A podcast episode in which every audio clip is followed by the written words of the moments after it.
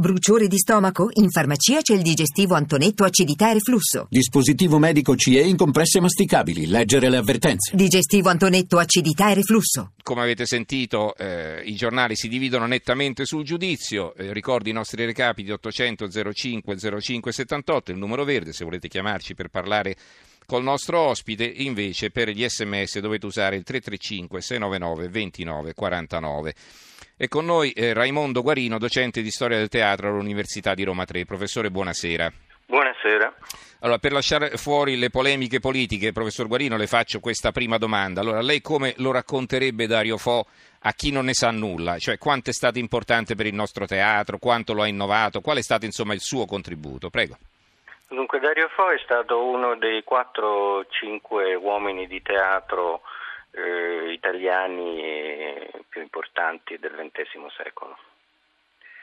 E sono stupito dalla facilità con cui si giudica una vicenda umana, artistica e anche politica e facendo il mestiere di storico, eh, se devo spiegare Dario Fo a chi non ne sa niente, voglio dire che è qualcuno che ha difeso, coltivato la centralità e la forza del teatro nel mondo contemporaneo, anche sovrapponendo alla sua eh, eccezionale abilità e forza di, di, attore, di uomo di teatro, la, la scelta dell'antagonismo.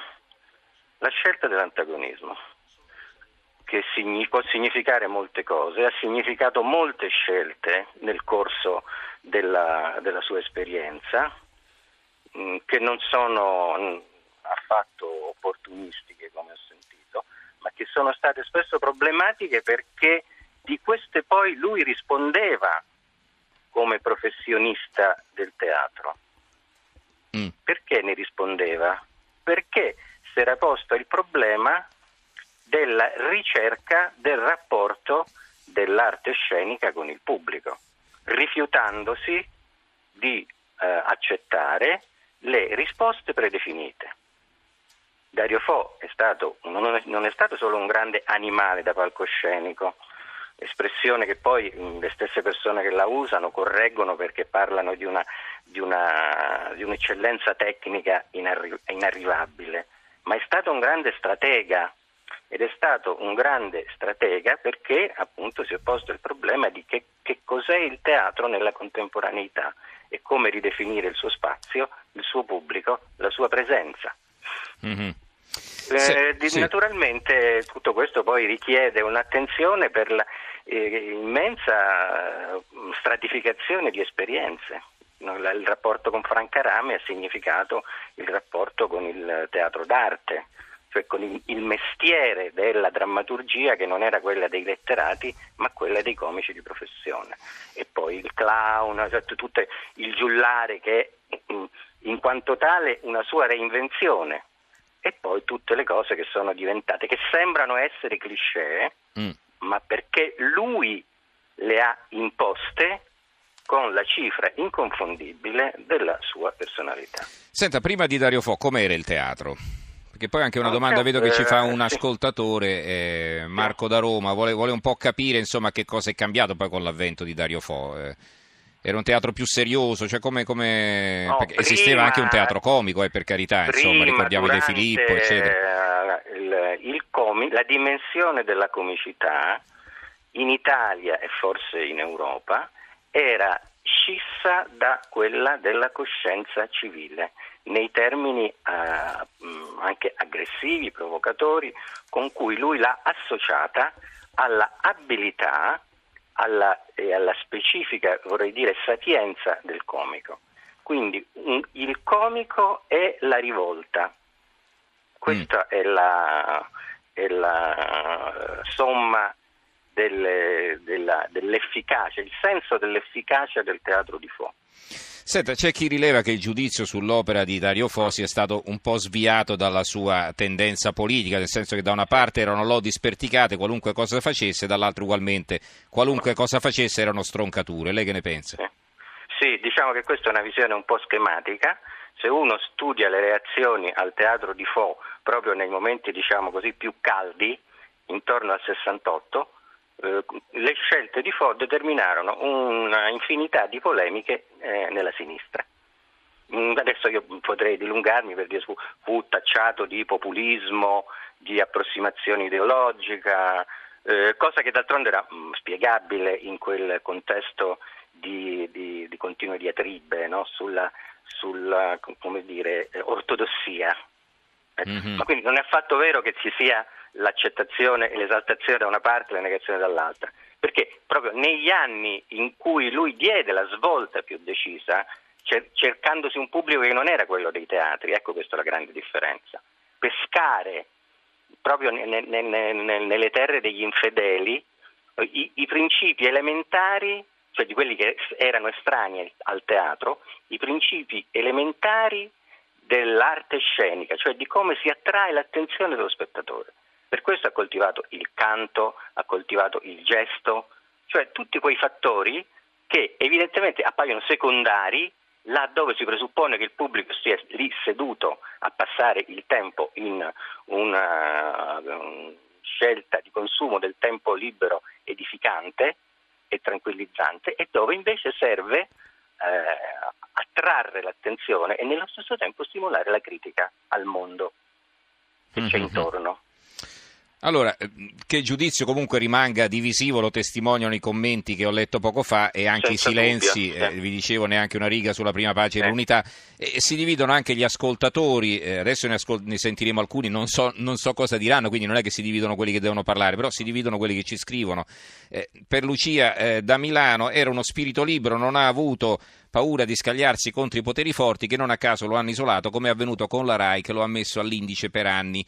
Non la pensa così Francesco da Roma che scrive era un uomo carico di odio, odio per i partigiani quando era fascista e per i fascisti quando era comunista e per tutto quello che non gli piaceva dal commissario Calabresi a Berlusconi e a Renzi. Allora, eh, fra poco manderemo le prime telefonate, come sempre potete dire quel che volete, ma insomma no, non tiriamo per la giacchetta il professor Guarino, insomma non cerchiamo di distorcergli eh, giudizi no, politici che lui può anche esprimere, eh, per carità, però eh, lui insegna storia del teatro, ricordiamocelo. Allora, eh, Giuseppe da Venezia, buonasera niente, volevo chiedere, non so se lei ha reso noto le, le, pagine dei giornali, ma è andata in onda sul TG, nel TG Notte prima, un'intervista al figlio di, di Dario Fo, Jacopo Fo, sì.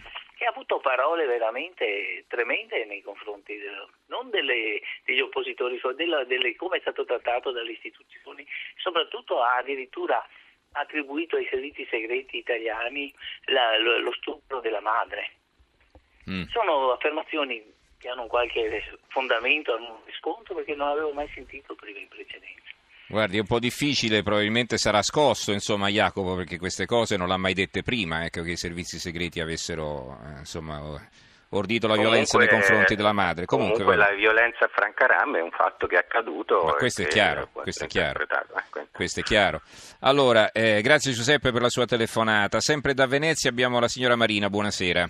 Eh, buonasera, grazie. Io mh, mm, volevo nel giorno della morte di Dario Fo fare un omaggio a Franca Rame, sua moglie, che è stata il pilastro, il riferimento della sua vita lui così eclettico, straripante, che usciva spesso dai binari con la sua irruenza, aveva bisogno di lei che lo aiutava, suggeriva, dirigeva. In effetti, secondo me, senza di lei negli ultimi anni non era più lo stesso. Però rapidamente volevo sottolineare due cose. La, prima la passione per la pittura, eh, all'Accademia di Brera ha studiato con, con Carrà, con Marini, con, con Achille Funi ed era un grande disegnatore, con un tratto deciso di penna eh, costruiva le sue figure e l'altra è il teatro e vorrei chiedere allo storico ehm, che significato ha la definizione di commedia dell'arte. Quando noi pensiamo alla commedia dell'arte, so, pensiamo ad Arlecchino e Saltimbanchi, cos'era allora mestiere, qualità, bravura? E, e, gli attori erano contemporaneamente autori, registi, allestitori, senza divisione di ruoli. Era così e Dario Fo era tutto questo. Grazie. Grazie signora Marina. Allora professore se vuole rispondere all'ascoltatrice poi abbiamo un'altra telefonata. Prego. Sì. Eh, il modo in cui Dario Fo ha vissuto il suo mestiere era un modo di far rivivere la commedia dell'arte, cioè eh, abolire le barriere tra le competenze, essere scrittori e nello stesso tempo uomini di scena. Questo mm-hmm. è anche il, il grande significato della sua esperienza di vertice cioè le, la sua esemplarità rispetto a una prerogativa italiana. I grandi uomini di scena italiana sono, italiani sono anche i grandi scrittori di teatro italiani. Viviani, Fo, Edoardo De Filippo e negli ultimi anni Fo richiamava sempre Ruzzante. Ora, la commedia dell'arte rispetto a questo che cos'era? Era un sistema di lavoro teatrale che, consisteva nel coltivare l'eccellenza di tutte queste forme, essendo culturalmente autonomi nella ricerca dello scambio, nel dialogo con il pubblico. Allora, Quindi eh, esiste, sì. esiste questa, questo forte collegamento, poi appunto ci Sì. sono tante articolazioni di questa. Allora, leggo qualche messaggio, poi mandiamo l'ultima telefonata perché dovremo parlare, congediamo il professore, dobbiamo parlare anche di eh, Bob Dylan naturalmente. Allora, eh, Massimo eh, da Milano, è veramente triste ascoltare commenti rancor- rancorosi e invidiosi di gente misera e mediocre sulla morte di un uomo. Poi Giuseppe, eh, vi ri- ricordo di Dario per, eh, ricordo di Dario anche per il suo impegno ambientale, primi firmatari assieme a Franca della Carta Scientifica contro gli OGM, un aneddoto per voi eh, di Dario sulla pastiera napoletana che mangiamo insieme, eh, che mangiamo insieme, va bene. Poi eh, Mauro da Roma, un vero artista è discusso anche dopo morto perché fa pensare, Fo è stato e sarà sempre un grande. Angelo da Iseo, arrogante e razzista contro chi non la pensava come lui. Antonio da Bologna, eh, non mi sembra che prima di Fo il teatro non abbinasse comicità e ribellione, penso a Jarry e a Brecht così su due piedi mentre sto stirando. A quest'ora stira Antonio. Poi abbiamo Mario da Padova, tutti questi cambi politici fatti da Fo son- non sono successi perché i partiti, anzi i politici, hanno cambiato maniera di far politica ideali. Beh, insomma, uno può cambiare idea quanto gli pare, eh, cioè non è per colpa o per merito di qualcuno, la cambia, punto e basta. Poi Salvatore da Bari, eh, secondo voi l'Italia è un paese di comici e giullari? Eh, non so però eh, che tipo di risposta le dobbiamo dare, Salvatore. E Giorgio da Belluno, con tutte queste smancerie di- direi di farlo santo, o meglio martire subito. Eh, Marco D'Anzio, eh, grazie a Dio in questo paese vi è libertà di, di opinione, per questo motivo Fo è diventato Fo. Eh, io mi attesto e condivido le opinioni dei commentatori del giornale. Va bene. Poi Rosario da Roma, buonasera Rosario. Buonasera e complimenti per la trasmissione. Guardi, io da attore, perché ho recitato al Fellini con Marcello Castro, quindi eh, devo dire che eh, Dario Fo è, è stato un po' un'icona di, un- di- di un'epoca. Però ecco, ripeto, ehm, eh, preferisco Charlie Chaplin come scrittore teatrale Giordano Bruno perché ehm, diciamo lui aveva delle dinamiche troppo estreme, cioè Dario Fo era troppo, troppo, troppo, eh, troppo contro il Papa, troppo quindi eh, per forza è o amato o odiato proprio Mhm. per questo motivo. Bene, la ringrazio e Grazie la Rosario, grazie Rosario. Allora, professor Guarino, traiamo le conclusioni, insomma, adesso chiaramente stiamo parlando di Dario Fo, eh, morto poche ore fa, ieri mattina, eh, e comunque certo lascia un'eredità pesante che sarà anche difficile da raccogliere, no? Sì, ma nel caso dei grandi uomini di teatro, poi solo quando passa qualche anno, qualche decennio, ci rendiamo conto della, della grandezza reale. Quando morì Edoardo De Filippo, fu Dario Fo a pronunciare l'orazione funebre. Era il novembre del 1984. E come vede l'eredità può passare da una personalità all'altra, mm, mm, anche se sono estremamente eterogenee tra di loro. In un certo senso attraverso Francarame Dario Fo scoprì le leggi del teatro e fece in modo che queste leggi diventassero un gesto politico, un gesto di contropotere, non solo di opposizione al potere, in una fase in cui la politica significava qualcosa di molto diverso da quello che significa oggi.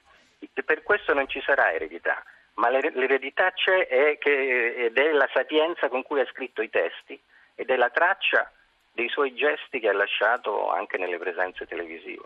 Do- dobbiamo studiarla. Poi certo ha ragione Antonio che stira che non è un'esclusiva sua il rapporto tra comicità e provocazione, ma quella di Dario Fo è stata una vita nel teatro e ha posto in termini del tutto personali la questione di come il teatro sopravvive e vive oggi associando il mestiere alla consapevolezza dei tempi che viviamo.